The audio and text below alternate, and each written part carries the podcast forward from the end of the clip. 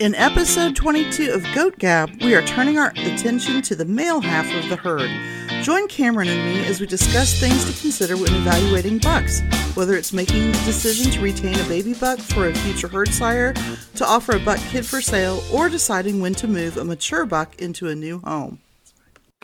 Welcome back, Goat Gabbers, to another exciting edition of Goat Gab. I'm Cameron. And I am Laura. And today, uh, we promised a guest. The guest is coming. We had to clear things up with the schedules and whatnot, get some certain approvals, but I guarantee you the guest is coming, just not this week. So you're getting Lauren Cameron time. But that's fun. We'll have a good time and we'll get our special guest next week. So it'll all work out great.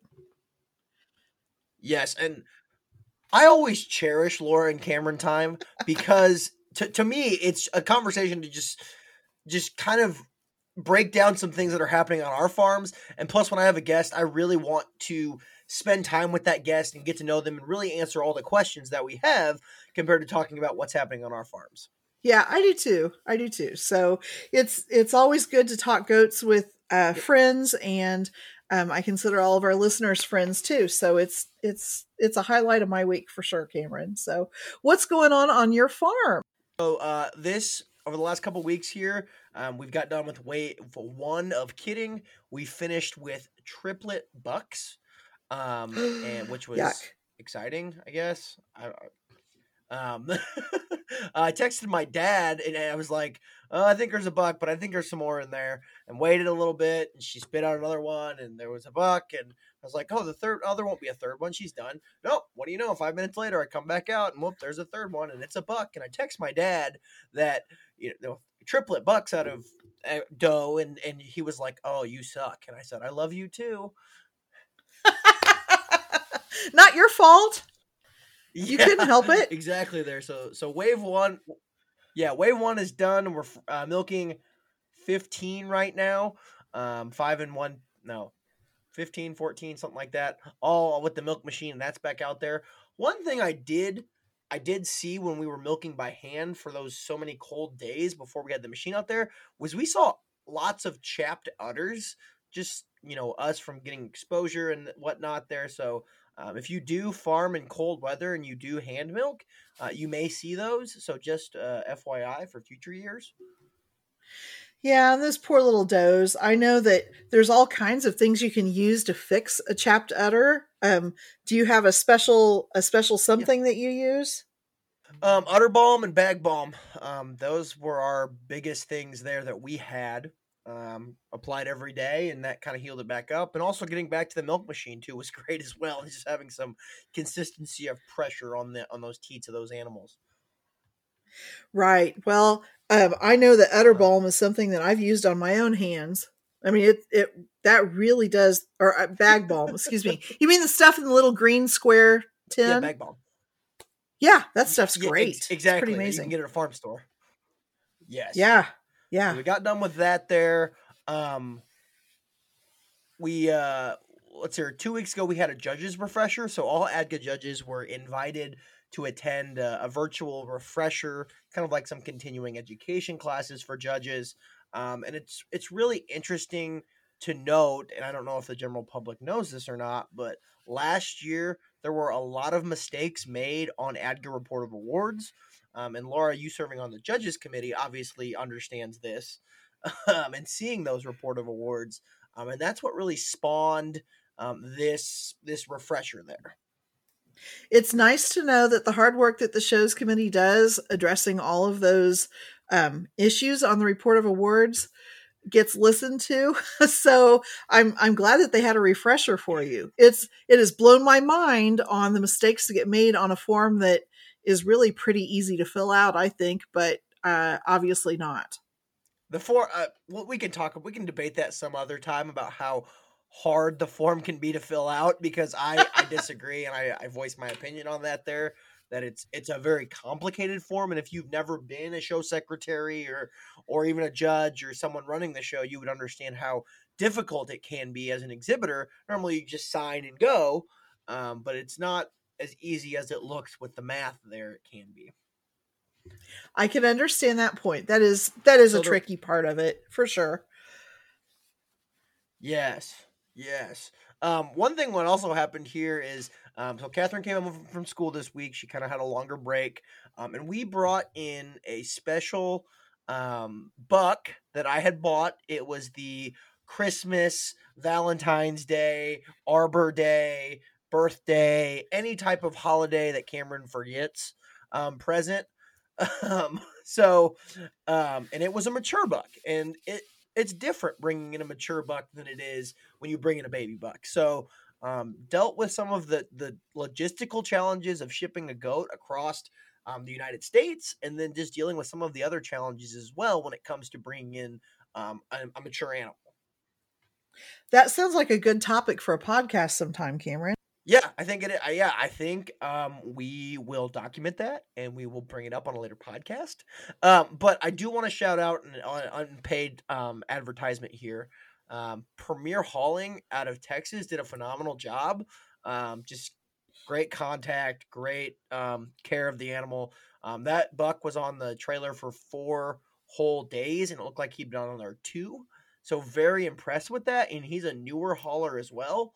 So I was very impressed with the quality there. So no free ads, but I will give a free ad and shout out to Premier Hauling there.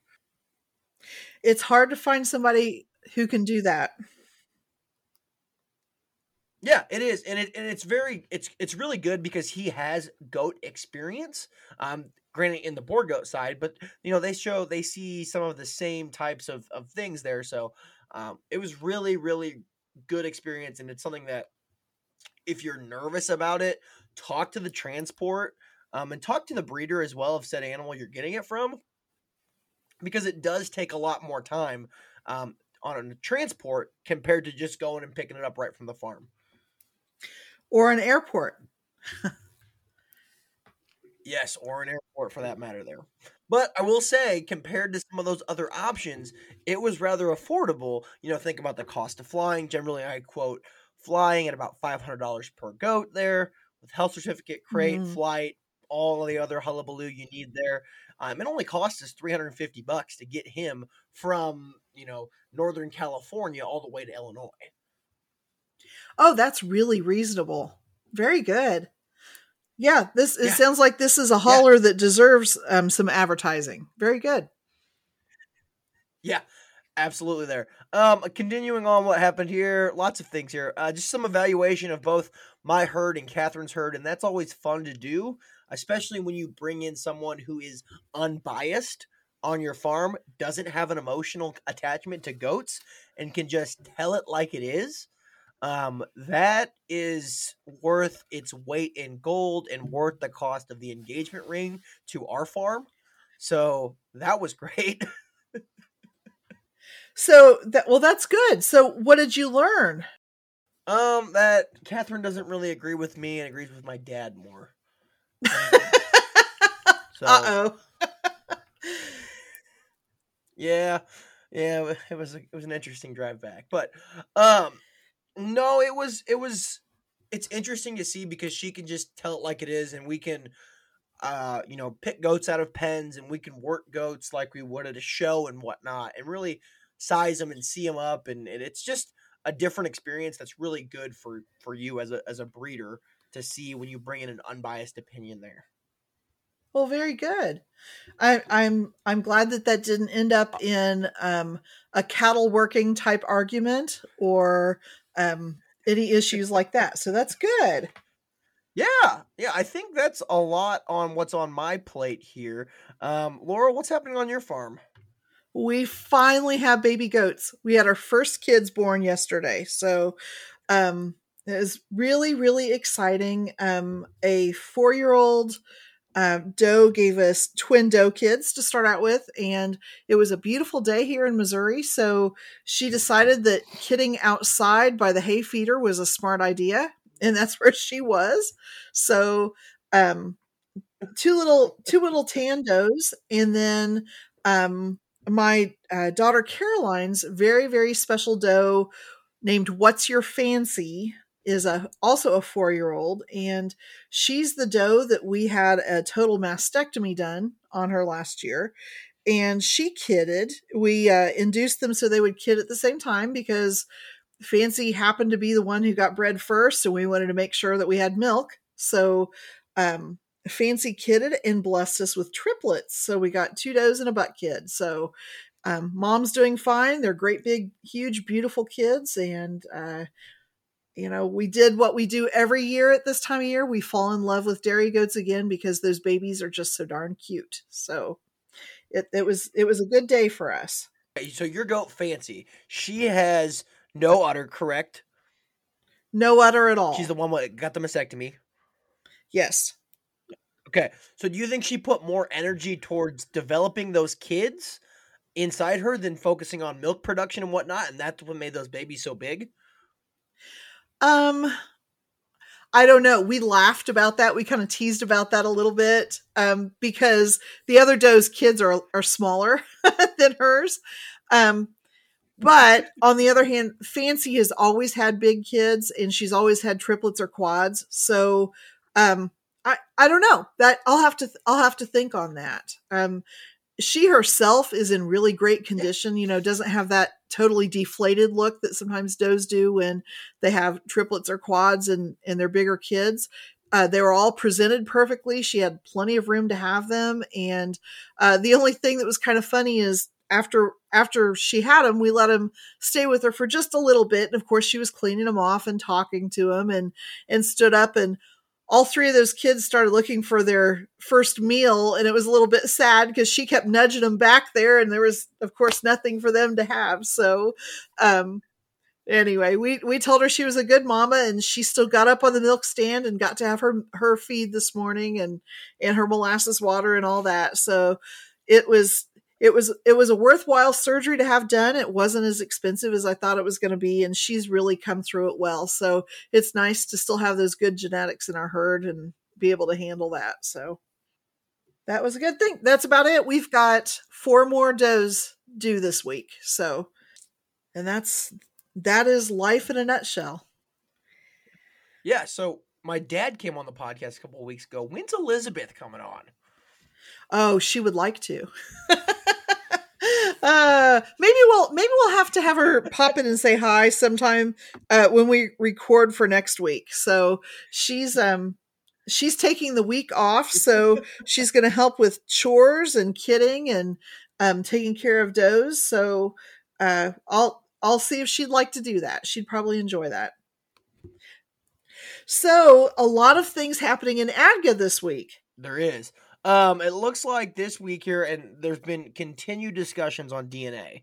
Um, on Facebook, on district director pages, obviously um, on some of the podcasts in the industry. So um, it just seems like there is a lot of hullabaloo on DNA, and it all centers around the Nigerian dwarf breed. Yeah, wow. And um boy, there's a lot of heartache and a lot of a lot of upset people out there about all this. And i part of me thinks it's really interesting because remember cameron a few years ago when they came out with that um with that new policy that starting in 2023 all bucks were going to have to have a dna on file before you could register offspring out of them. And there was a huge uproar and, and crying out that this was a bad thing to do and now it's almost like it's gone 180 degrees. And you've got people who are now saying, well, maybe we need to require DNA for all goats that are going to be registered. So it's just interesting how the tide changes, don't you think? Yeah. And as someone that was adamantly against that, um, semen or to be required to have a collection on file, you'd have to have a DNA test. And as someone that was against um, mandatory DNA typing of all bucks in 2023, I understand the concern that those people have. I understand the value it can bring to the registry, but as a person who loves the free market as well, I also think it needs to be a market driven service that's provided. I understand the benefits it can have when it comes to um, dairy goat research and understanding the genome there, but at the end of the day, it, that's not really my prerogative as as a dairy goat breeder. I don't really care about the dairy goat genome. I just want to improve my goats. I agree with that too, and um, you know, I've had the goal for quite a few years that eventually my entire herd will be DNA tested and I every year I kind of work on that a little bit as it as I decide to keep mature does in the herd, I'll get those does tested. So most of my yearlings are not, but my 2-year-olds and on up are are working on that. But I again, I think it should totally be market driven. There's there I think I've said this before. I've never really decided not to buy an animal because it wasn't DNA tested because I feel like that the relationship that I have with the breeders that I choose to buy an animal from, um, I'm okay with with trust there. But if ever I wasn't, or if it ever got to the point that I was concerned about it, um, I would totally, at my own expense, ask for a DNA test before I bought an animal. But on the flip side of that, to me as as a breeder, that means you don't trust me. And and that concerns me a little bit more that you're not trusting my word because of my, you know, my past dealings or my integrity as well as a breeder. So I you know, to me, it might raise a little red flag as a seller to say, okay, do you really not trust me at all? Eh, but it also depends on the relationship as well that you have with said buyer. If you're you know Joe Blow Schmo from Quebec, Canada, you know that, and you're asking for a DNA typing, you know I might be a, a little like a little skeptical of that because I, I don't know. It's just it just really perplexes me. But I do believe it needs. Go ahead. Go ahead. Well, I was just gonna. I'm sorry. I was just gonna say I can understand that point of view totally, Cameron. Um, like if you were to buy a buck from me and you said, "Oh, by the way, Laura, um, I know that's who you said it is, but would you please DNA test it before I'll commit to it?" I probably would be a little bit upset by that. Um, but on the other hand, yeah. maybe if we look at it like health testing, I mean, um, I would totally be fine with you if you wanted to buy a doe for me and said, "Hey, Laura, would you get a CAE test on her before she leaves your farm?" I totally. And it's and i wouldn't take offense at that. So i don't know. I think i think there are two different ways to look at that too. Yeah and obviously this is something that the listeners have said is i admire how the podcast hosts don't agree on everything.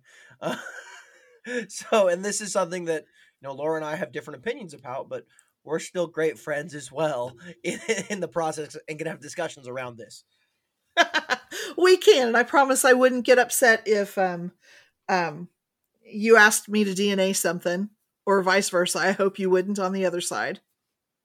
Yeah, and I, I, I wouldn't either. Um, but again, it, it breaks down this trust. And going back to this issue is, you know, they said they weren't going to do this for all bucks, and now here they are in 2023 mandating this. They said, and you know, what's next is the question, as we often ask, is are all animals going to be you know have to be DNA typed and all of my DNA is going to go towards dairy goat research of my goats, that's something maybe I don't really consent to as well because I want my animals, you know, genetic makeup to not be stored in a database as well. So, I, again, me putting on a tinfoil hat, um, which I, I can do sometimes um, there, but you know, it just uh, I don't want the association to go so far and say, you know, we all goats mandatory DNA type. It needs to be a market driven uh, approach of things and let it go from there. I think that is something, Cameron, that you and I definitely agree on. Make it market driven, not mandatory. Bucks, I can I can deal with, yes. but I, my goodness, to do all the does, I think about the dairies that we rely so much on the data that we get from dairies as far as production data and transmissibility of traits and so forth. They would run screaming from ADGA, I would think, if they would require a DNA test on every animal that they registered, and we would lose all of that data. That would be awful. Exactly. You are exactly right there and we could we could probably dive into this a lot more, um, but let's stop for the sake of time and our listeners' ears. So, um, uh, so um, we talked about the national show rules. Yeah. So, what do you think about that? A little bit of a change in there. I I love this ruling, this this change and taking out the part two of it, which you know, they made some changes, and part two of it was um, you know discontinuing or saying that judges don't need to select or check teats um, until the cut is made. I think they absolutely need to check teats. And here's my reason why. You go to the national show, and that might be your first show you take kids out to, and you've maybe never looked under the hood there before. So you don't know if that goat has three teats or not until you go to the national show and actually get it evaluated by a licensed judge. So I think that is important as heck.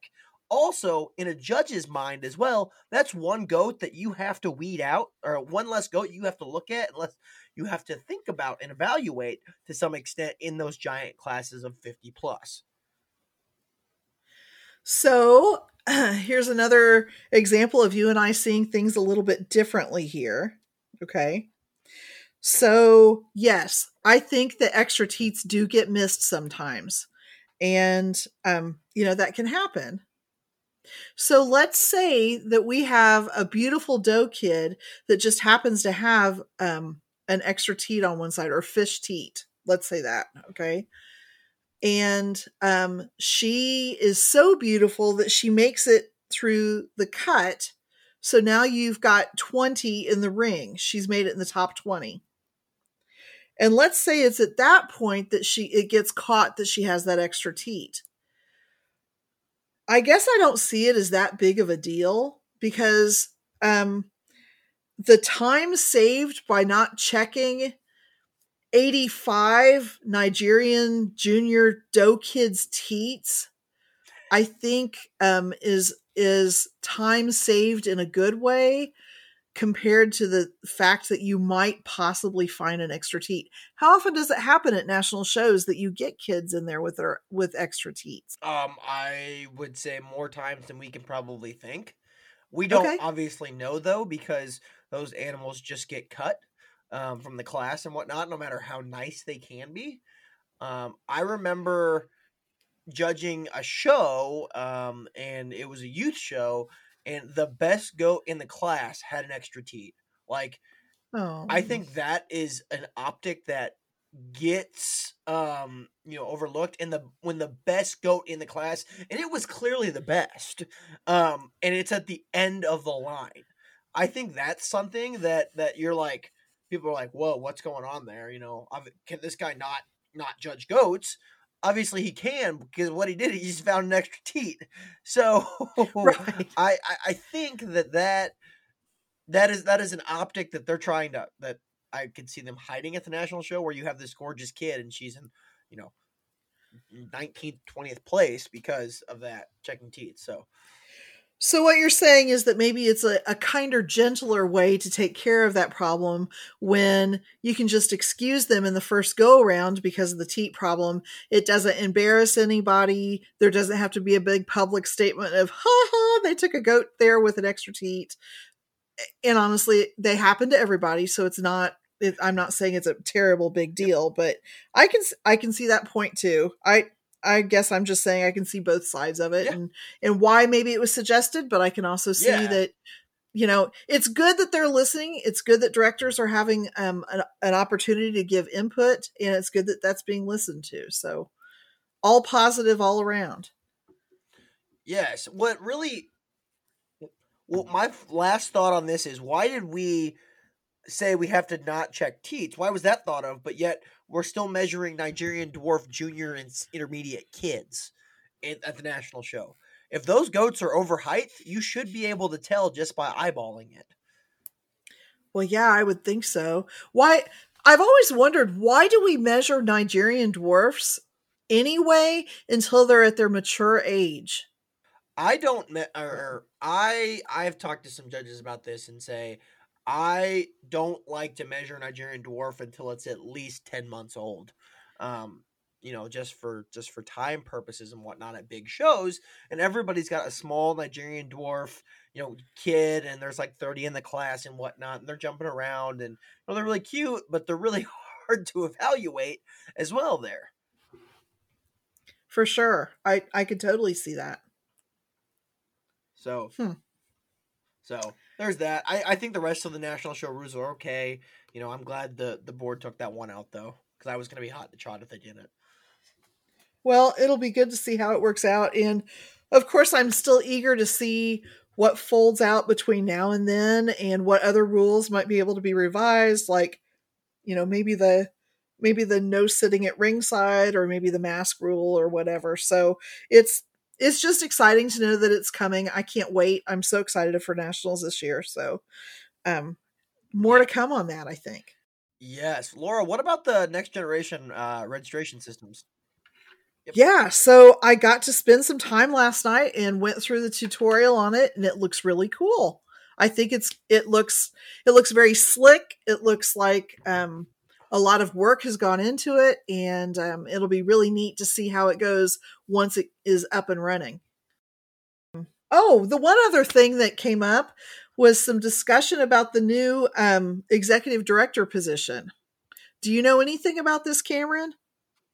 There was no update, but what some of the posts I saw that really concerned me was the fact that the directors on some director email list had asked for updates on it or they had asked for links to the job posting or whatever and and no one um you know got back to them or really that there. So it seems like there could be, from my interpretations, I don't know this. There could be some lack of communication that's happening within the directors and ADGA staff or ADGA the executive committee or something there. And again, I'm I'm not on the forefront, so um, take it for what I see on Facebook. Yeah, I guess I would think that if they're actively looking for somebody, they would have posted um, a job description or opened it up for people to apply that would be interested. I, it's I I found it kind of interesting that I haven't seen that anywhere. Yeah, I agree. So just hmm. that's just my musings or thoughts on that there, but I think we need to just jump right in and talk about something that I think is so it's a discussion that is so needed and I wanted to have it sooner but um it didn't happen, but it's a discussion that uh, it's part two in our three part series of do they stay or do they go, and it's about bucks. And and I am seeing so many animals that need to have a and this is a hot take of mine and take it with a grain of salt a shot of tequila um that that need to have a band around their their nuts because they are not going to be contributing to the to the gene pool actively that is going to progress a breed forward. And that is my hot take right there. You might have many of them throughout this discussion, but this is something I feel very passionate about. Yeah, I do too. And I think anybody who's been a been a breeder or been around for any bit of time, A feels passionate about this topic and B probably can look back to a time in their own evolution as a breeder where they think, man, I should have banded that buck. I shouldn't have, you know, I wasn't ready to sell a buck at that time in my um, evolution as a breeder. It wasn't time yet. It wasn't a good buck, but for whatever reason you did. So um, I think that I think that it's a good topic to explore, and um, probably like everything else in in deciding what to keep and what to go. Everybody has a little bit of a different idea, but maybe we'll give you some things to think about as you decide um, does he keep his jewels or does he not? Um, one thing I do want to say is that you know you might be thinking, okay, Cameron and Laura were considered big breeders. We've been doing this for a while. By promoting, by not promoting, you know, smaller breeders to breed their goats and save their bucks, that's only going to help their market. That's not what this goal of this podcast is about the goal of this podcast is to really focus on making sure the right bucks get into the market and get into the genetic base that can improve the breed.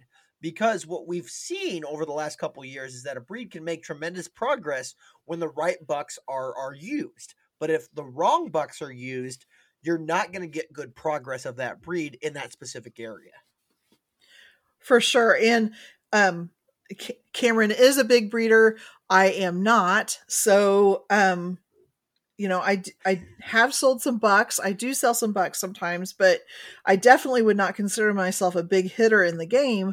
But I also know that, you know, sometimes you will have people who will ask you about buying bucks or selling bucks and, and it's just, it's just good to have a mindful idea behind it rather than just think, hey, I've got a buck who has blue papers and his great great grandma was a great granddaughter of the 1990 national champion and that means i probably need to use it. So um you know let's let's go down this path a little bit and talk about what are maybe some considerations for keeping a good herd sire. Um maybe keeping it for yourself or maybe selling it to somebody else but or even when you're looking at a sire to buy from somebody else these these things fit into there too i think. Yeah i think the first thing that comes to mind and if you're in in the know if you know you know as the kids would say um of dairy goats you you see this chart floating around on facebook or some people might have it on their website and it's how to select a potential herd sire. And i think it's a really good place to start I think there are places where I've not followed the chart as well. I'll be the first one to admit that. But I think it's a great place to start if you haven't seen it yet. I agree. And let's let's let's start our discussion with that, Cameron. All right. So the first question is, and I think this is what gets people really confused: is Have I been raising goats long enough to recognize slash identify superior and inferior animals? This is huge right here. Yeah, it is huge. I agree. Um, at what point do you feel like you personally or somebody else? At what point do you feel like you can identify that? You know, um, and on what level? I think those are those are important aspects of that question. Yeah, I'm not going to give you a a textbook you have to be at year 4 in order to identify this because that's not the case at all. There are people that can jump into dairy goats because they have background in other livestock that might be able to sell a buck faster because they've been able to develop an eye based on other species. Yes, I agree with that. And honestly, Cameron, don't you? I, I'm going to see if you agree with this statement. There are some people that just have an eye.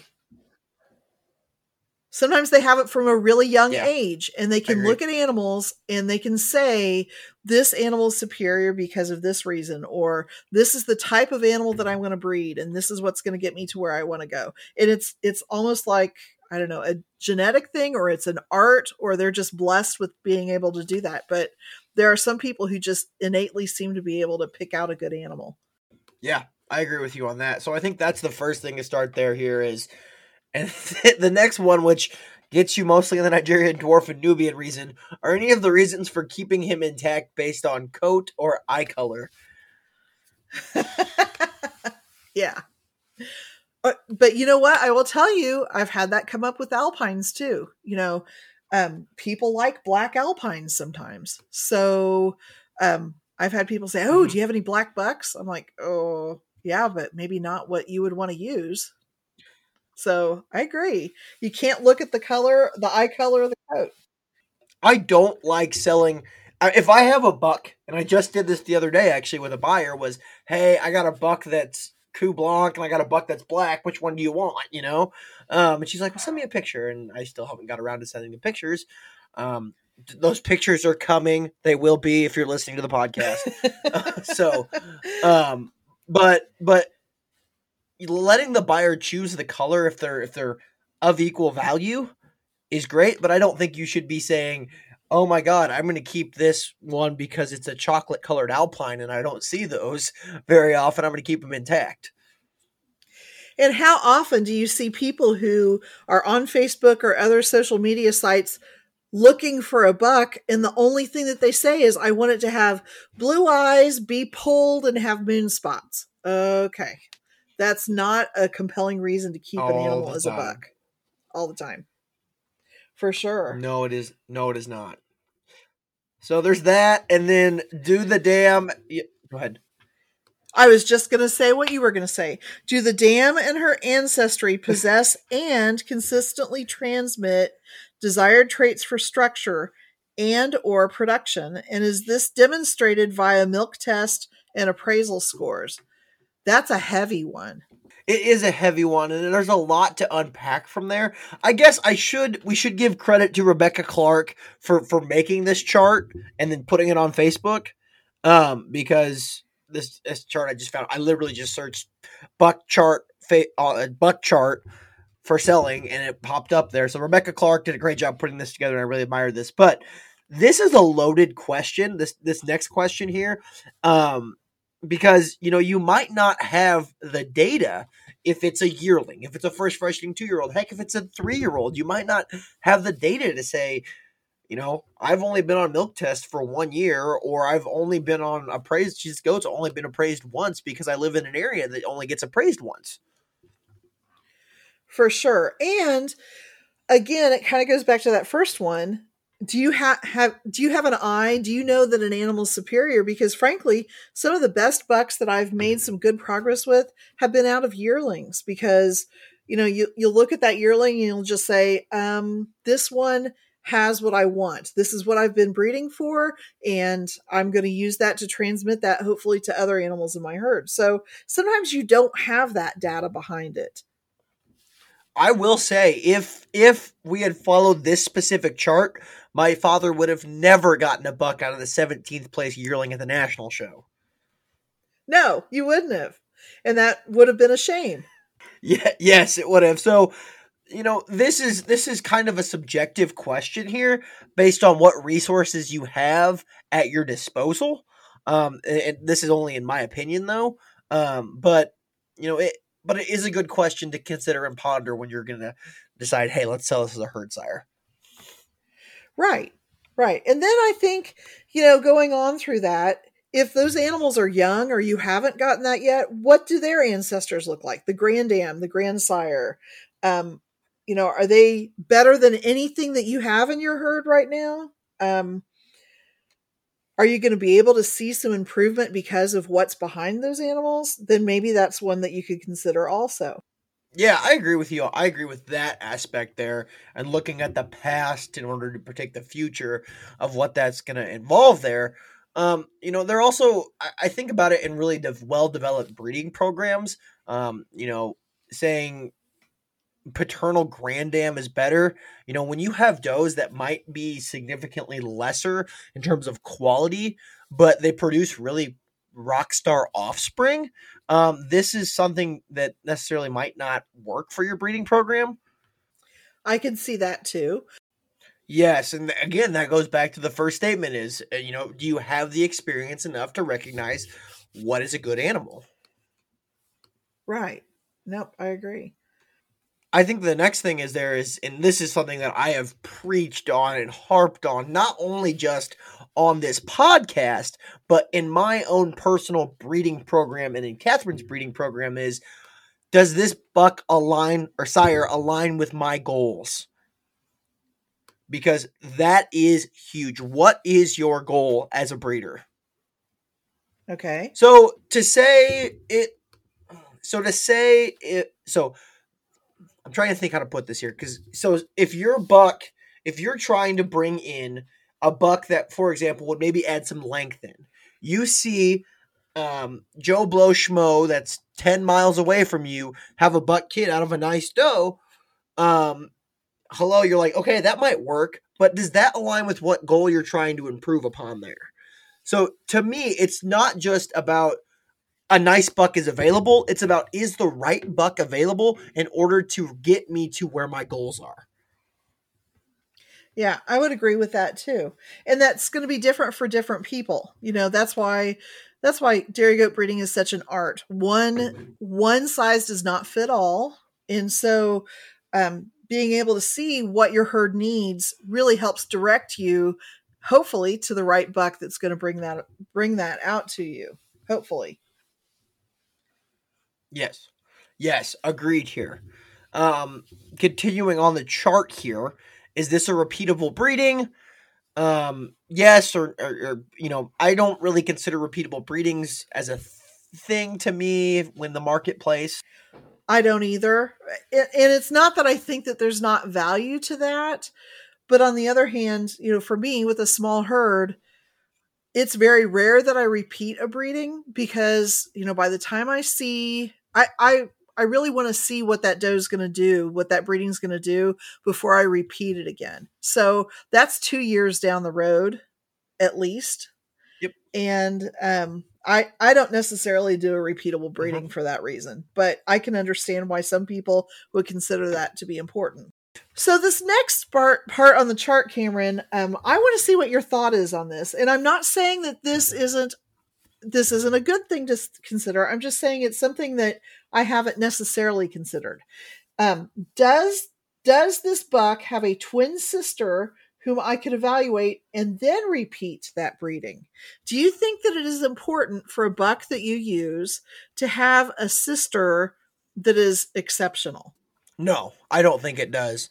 Genetics is so much of a crapshoot, as I as I like to say there, that the, you know the buck can be really ugly, but the but the sister can be really nice, or or vice versa. Also, I I don't, and this is my personal philosophy: is I don't buy bucks based on what they look in phenotype. I buy them on genotype and how it will play well with my herd. I could echo that sentiment perfectly, Cameron. And you know, I've thought I've thought a lot about bucks over time, and I know that I probably have a personal bias against beautiful bucks. I mean, I I admire bucks that are beautiful, but I also know back from my Nubian days, I had the opportunity to use um, a beautiful spotted buck that had ears almost down to his knees, and he was just beautiful and came from um, West Coast genetics, which not slamming West Coast at all. For a little Midwest breeder, that was a big deal to get to use a buck that came from the West Coast. Um, anyway, he was a beautiful buck. He was so beautiful that when he walked across the ring, grown men would cry. Not, you know, not really, but he was beautiful. Um, anyway, one I think he won best buck and show at the Hoosier Classic as a yearling. I, he was just outstanding, and oh my gosh, his daughters were just not. I mean, he this buck could make the biggest change in an udder of any buck that I had ever seen up to that point um, as a breeder. And I didn't say improvement, I said change because I don't think he had a single daughter that didn't have a swinger. It was terrible. So that kind of taught me early oh. on um, a pretty buck is a pretty buck, but it's what he throws, not what he looks like necessarily. Yeah, I agree with you on that. So I, I don't I, I, I don't generally look at the twin sister on this. I get why people would say that there. So yeah. Yeah. I the next question on here becomes are his kids are his sire's kids clear improvements over other animals in my herd i think that's a good statement there um and you can see and make sure you're getting one of the most superior animals into the gene. and i also think too a buck that crosses well with my herd may not cross as well with somebody else's herd so at least if you can evaluate kids out of that line um, you know that the general conformation is there and it crossed okay so i think that's important yeah, I agree with you on that there. Um, yeah, I I think there. And so the next one kind of just talks about is the buck, you know, superior, clean from defects. I think that's really important. I, I think you don't want a bad representation of what's going out into the the the gene base unless it's pre-ordered. I don't mind selling, you know, a a buck kid that might not look the best uh phenotypically as long as the buyer understands that that's what they're getting. I would agree with that you know and and, and i think and there are many buyers who can tell you this the wrong because they've learned it the hard way before you send a buck out make sure that you check its teats and make sure that you check everything on it make sure you're not missing something that's a defect because it's really embarrassing if you do miss something like that yes and and i we've almost sent bucks out with defects and and one of these days i'll tell you the craziest, stupidest thing that we've ever done. Um, and I'll tell the, the, the whole world about it too, because I think a lot of people know. But um, yeah, I, I, think you know checking teats not once, not twice, but three times. Um, we do it when they disbud. When we disbud, we'll check teats and testicles. We will check them again when we um, do a tattoo, and then we will do them a third time. I like to do them in front of the buyer to say, um, "This is this is what you're getting. I want you to verbally confirm that, you know, you see everything is correct. That's a good idea. Very good. Yeah. yep. So I, I, think the chart is a great place to start here. But for the sake of time, I think we can put the chart away and we can talk about some of our other experiences here. So, um, I would say that I'm a strong pedigree breeder because I really like I, I like genetics and I like looking at animals and, and I'm a big believer in line breeding. What do you think about that, Cameron? I am too. Um, but I, I think when it comes to like deciding if they're gonna be good or good fits or not, I think it's important to work with the buyer and say what they want, especially what traits they want to improve upon.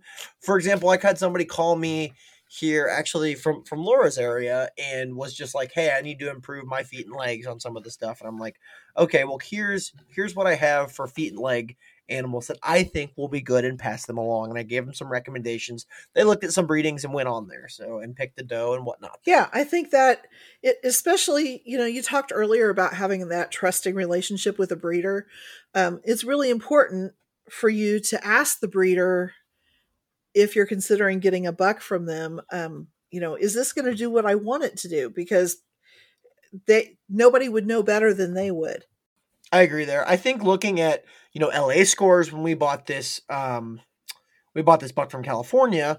Here we looked at the LA scores of the mom, and then we looked at them the the sister, and it was like a no brainer to bring this buck in there um, because of the strong LA scores. There were some milk records as well that we liked, but most importantly, we looked at that darn pedigree. Yeah. I think so too.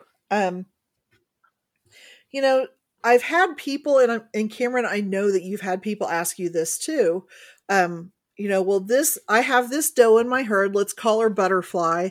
She's the best doe that I have in the herd, and I made a really mindful AI breeding to this top sire who's known for fixing this. And um, what do you think about me keeping a buck out of that to improve my herd? Yeah, I've I've seen that before. People asking for for recommendations from me. Um, I don't I don't like to give people recommendations on what they should keep because I don't want to be wrong. if sure. that makes sense. So I I try to stray away or I try to say I try to get them to think what they're hoping to improve upon when it comes to that there. So let's take, for example, my herd. When I say I want to keep a buck out of this AI breeding in this goat, I think about what traits do I want to pass along to my herd from there. Well, and I think I think that's a good place to start. I also think though sometimes people who are new starting out um feel like a good way to improve their herd is by keeping a buck out of their best doe and make a mindful breeding and use that to breed up.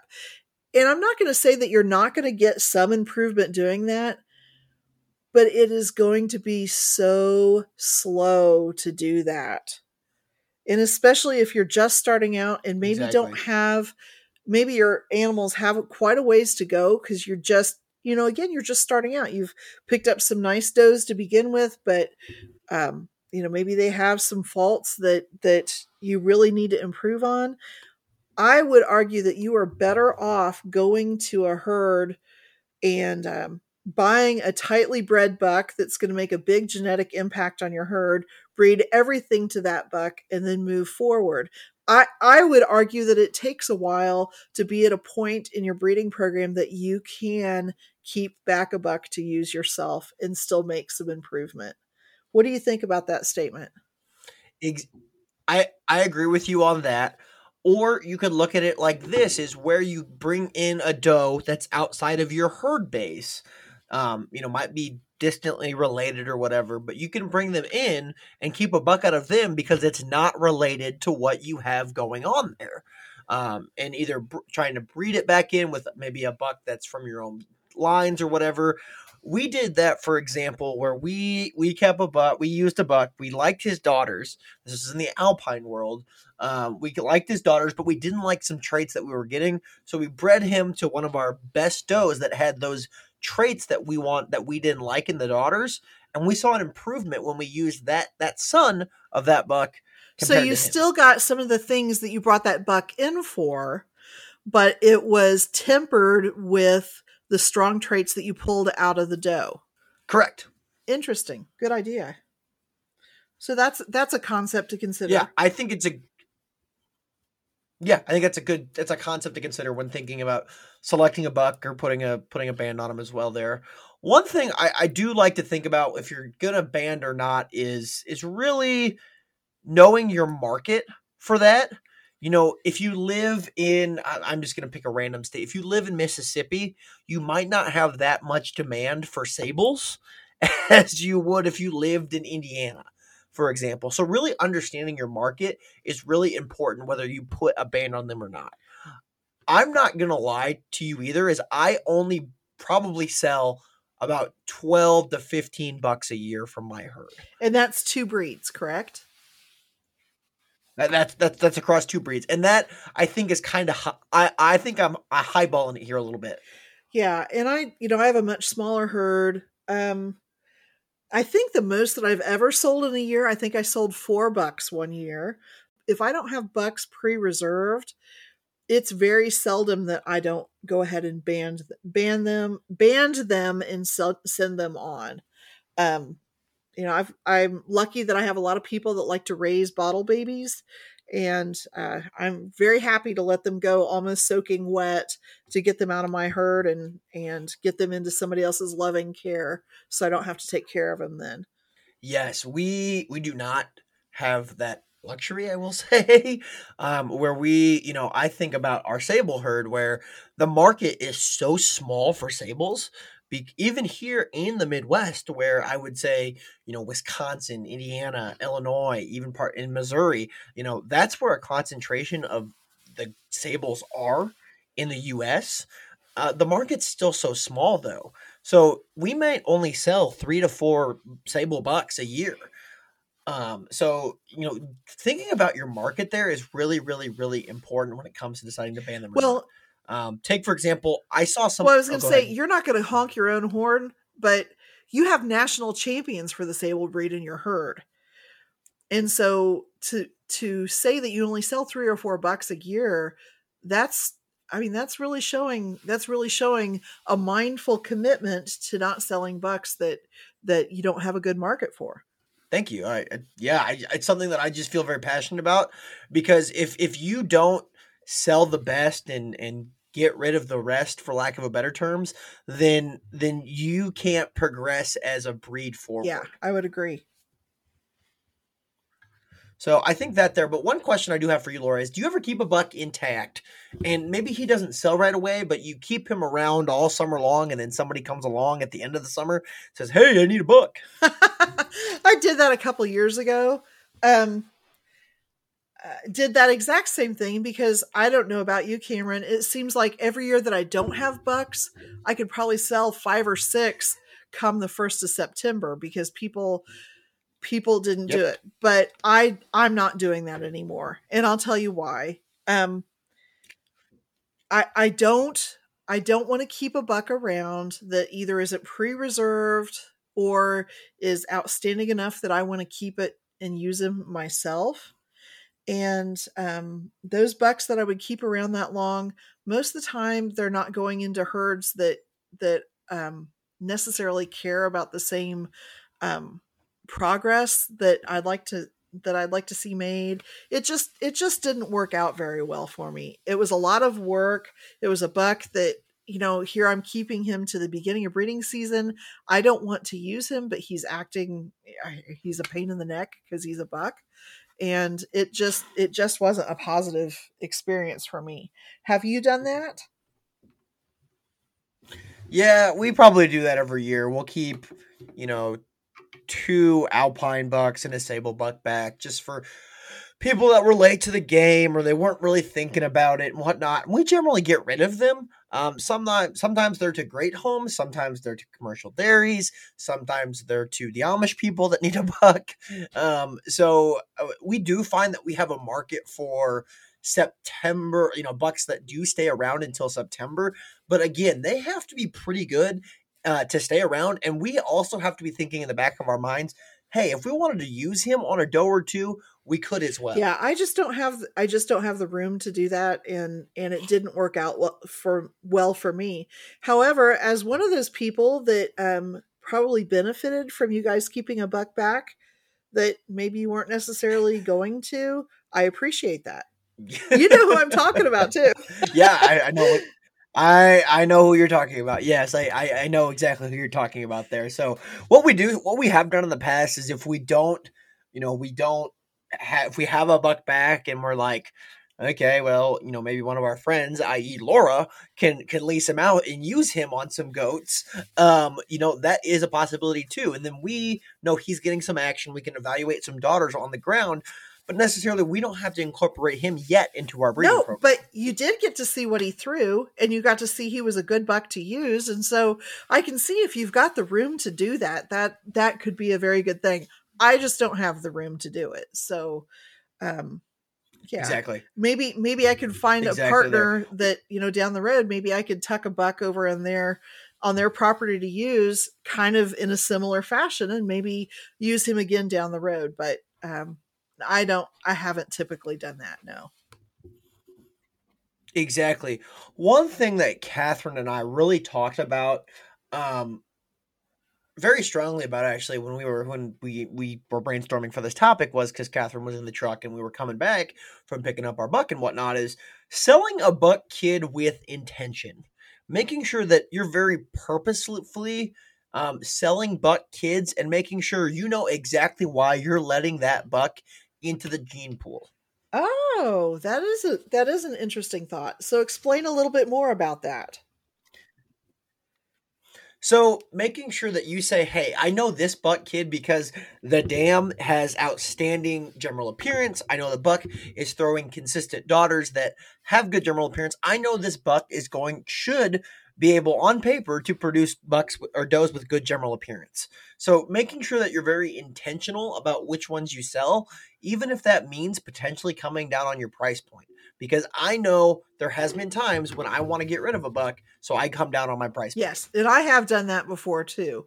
Or um if you know somebody is going to take good care of it and you know that there's a good chance that maybe down the road you could buy borrow it back or buy it back or get semen back out of it um intentionally placing that buck, buck someplace at a lesser price so that you can have access to them i think is a great is a great option. Good for you and good for the breed. I call those honey holes where you can stash honey holes i like that. Uh, we actually, we actually, so we have an outstanding sable two year old this year that both my dad and I and Catherine really, really, really love. We actually put that buck. Ironically, he was a buck that we had kept until he was a yearling. He was supposed to be sold, but he no one took him. Um, we have her him potentially stashed at a honey hole. I do need to call the breeder and see potentially if we could get him back or lease him back or something. So um, stashing them in a honey hole where you know where he is, he's going to be used and appreciated, but you can get something back or him back uh, at a future time. yeah that's i think that's that could be really beneficial too um question Yes. for you cameron not just thinking about little bucks but um how do you know when it's time to let a mature buck leave your breeding program It's a great question. Uh, I think there's a couple things. One, um, there you need to know that you got to think about if you can use him or not anymore. So you think about um, you know what you have going on. Uh, for example, just for example here, I'll use our buck Mo for example. I like Mo, nice guy, um, nice daughters, consistently nice daughters. Um, but I know that I have daughters of out of him and yearlings all the way through four years, four or five years old right now. He's getting pretty. You know, you really can't use him on a lot of stuff because either his daughters have daughters or uh he, you know is breeding his daughters and whatnot so there's just no room in the inn essentially right yes i think that happens especially in a So- smaller herd like mine So there's Yeah, exactly. So I think that's number 1. Number 2, the buck is not doing what you thought he would do. Um, you know, you maybe brought him in because you wanted to increase, you know, front end assembly. Maybe he's not. Maybe he's regressing that trait. Maybe he's throwing undesirable traits. So I think about going back to the one buck that we sold that threw a lot of positive things, but also threw some negative traits that we didn't like. Because of those negative traits, really outweighed the positive traits we had, we obviously had to move him down the road. I had a buck like that, and and it was a buck that I bought fairly early on in my um, alpine breeding program and uh, we bred everything to him and we just had a small herd. I mean it was a smaller herd than what we have now. Yeah. um, what we saw was that he threw amazing mammary systems on every one of his daughters. There was not a single udder that he threw that was not beautiful. I mean they were just everything you'd want out of an udder but he decimated things general appearance wise um he he took away good front ends he gave us some ugly heads he gave us um some toe out and i absolutely do not like does that toe out. Um he took away angularity and took away some dairy character so or dairy strength rather. So um you know we we got him collected and we moved him on down the road now we have brought him back and have used him at times when uh, we've felt like that our herd was strong enough in other other areas that we could bring him back and and have gotten some beautiful daughters and actually finished a daughter out of him last year. So i think it's good to know like you said when those negative traits are outweighing the positive traits it's time time to move him along and maybe you can bring him back or maybe not but uh, don't stick with a, sh- a ship that's not going the direction you want it to go I think as well as if there's an opportunity to move him and you don't think you're going to need him, selling mature bucks is really really hard. Like moving them is hard. And Laura, I know you and I have had conversations off the mic about this. Yes. Um, Very definitely, because so this is something that I just find interesting and it happens all the time. Um, people will spend lots and lots and lots of money for a baby for a baby buck. And it is really hard to get a comparable amount of money out of a mature buck when you go to sell it. And I just find that very interesting. yeah, I, I agree with you on that. And, and you know, I've obviously I tried to I've tried to sell mature bucks in the past and have not been able to recoup somewhat of what I paid for him. Just last year, I moved a, a mature buck. He was five, um, so I knew he was getting older and whatnot. But I got you know what I had paid for him, obviously for um, you know the price and whatnot. But that was probably not what he was worth, obviously, because he was a mature buck and he had all thrown on the ground and he had done very well in the show ring. He's probably worth more, but at the end of the day, you kind of just got to know your your mm-hmm. market sometimes as well. And mature bucks are not good in the market. Right, they're not. And, you know, it's not always just related to that somebody's not willing to pay for the quality. Many times people will say, you know, that's that's a great price. I can totally see where that buck is worth that price and and I see why you priced him that way. But it is so detrimental when you look at the price of transport, as you found out. You have to factor that into the price as Yep. well. So if it's not, if you're not going to be able to drive there and pick that buck up, um, many times the buck you're looking at is is across the country and it's just um, it's just really prohibitive when you consider how much it would cost to bring that buck home so i think that's something that has to fact- Exactly. factor into those prices too and it's not just transport it's you know the hay and grain to get them from there. It's all the prep work and it's the cvis you need. And sometimes it's the cae test you know if, if that's an important thing to you. Um you know it's there's a lot of prep work when it comes to getting a new mature animal especially a buck. I would agree. And you know sometimes at the end of the day i think you have to sit back and think okay yes he's worth more than this but he's also given me a lot of beautiful daughters in my herd and um, I've sold those daughters and gotten money for those daughters, or they've been pr- good producers for me, or I've sold semen out of them, or I still have semen out of him. Maybe it's okay to let him go for a, li- a little less than what maybe he's worth, just because you want him to have a good home where he's going to end out his days being valued and well taken care of. I've extracted my value of whatever I paid for him for. You know, I I think I can charge in the case of let's just pick on Mo for example. He was and it's public knowledge. He at one point on my website he was for sale. Nobody was really interested in him at a thousand dollars. Um, but you know, I know that I've got you know a thousand plus dollars worth of kid sales out of him plus the impact he's made on our herd, plus the national notoriety of what he's provided in terms of marketing dollars as well. So maybe I could have came down to 800, 750 for him as well, but we didn't. So right, and I think you know I think you have to have to do what feels right to you too. You know, um, he certainly would be a buck that could benefit many many herds. So you know he's benefited your herd too. So that's that's a lot to consider there. Yeah. Yes.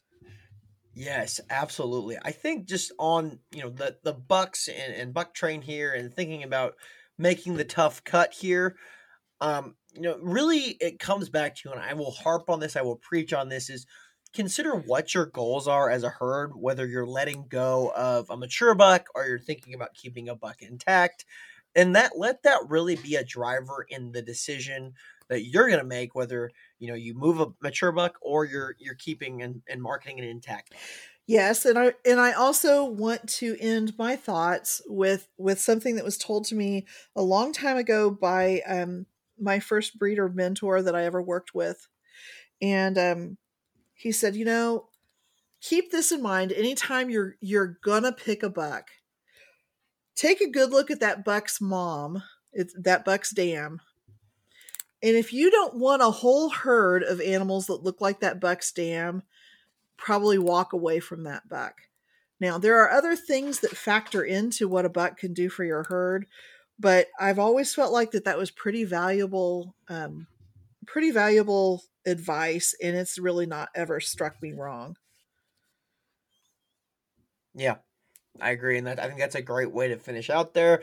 Uh, just a, a, reminder, folks, just think about it with your head before you start marketing animals, um, and and just really take that into consideration um, when it comes to this time of year here. But I think lots of great information, lots of stuff to chew on if you're a breeder um, with whatnot, and really thinking about you know do they stay or do they go, um, and whether if they go are they intact or not. That's right, because you know you, you don't have to send them you don't have to send them away intact. Oh, and I get, you know, one other thing, yes, one are. other thing just to pop out there too.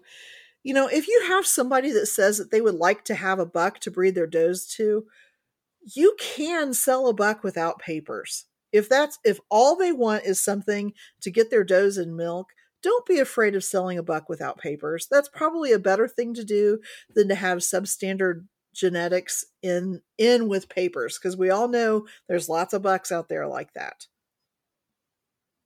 Yes, I agree. One last thing on on my uh, my thought here is if you're gonna take animals to the sale barn, make and you don't want them to be bucks, make sure you put a rubber band around their nuts so that no one calls you later and says, "Hey, I figured out these were your goats. Can I have a blue paper?" right. Absolutely. I would agree 100% with so that. That that is my that that is my final thought for this one here. You can even tattoo them in the ear with the words meat. Let them go that way. Ooh, that's a yeah, good one. I like I've heard that. that too. I have to find my M, my E, my A, and my T. good luck with that. so, Cameron, our guest next week, you want to give a little more information rather than just the yes. fact we're having a guest? Yes, we we have a guest, and everything has been lined up. I made the stars align. It took a little bit more legwork, so I apologize to the listeners for that. But I'm excited to um, have on Sarah Adamson from Vita Plus Co-op. She is the first dairy goat nutritionist for um, Vita Plus um, ever in the history of that company. Very exciting. I grew up showing against uh, Sarah um, and her family's farm, the Moran uh, Dairy Goats Farm. Um, we've been friends for for years now, and it's been really fun to watch her grow up and embrace and lean into the dairy goat lifestyle with her career. So um, get excited for that. I can't wait. I'm so excited to see what kind of information she has to share with us and and um, she's just a neat person anyway all around. So I'm excited to see this next week. Yes, as always, you can find us on the Facebook, uh, Goat Gab. Feel free to give us a like, a review, a rating. Tell us what we're good at. Tell us what we're not good at as well, because uh, we do want to continue to make this a grateful listener experience um, for for you guys. And um, yeah, find us on Apple iTunes, Spotify, Google Podcasts. I think we're on Podbean, I think. I don't know. Podbean maybe. So find us wherever you listen to your uh there. Uh, and if you want to, uh, tell a friend, a little guerrilla marketing as well. Yeah, and leave us, you know, leave leave us a um uh, five stars if you feel like we worth we're worth it. Um ratings are always appreciated and and we do read every one of them and um, keep track of the questions that you all ask because we try to incorporate those in future podcasts as well so uh, thank you for being our listeners thank you for joining us this week and uh, thank you cameron as always for being an amazing co-host and thank you laura as well. Listeners have a great week and we'll talk to you next time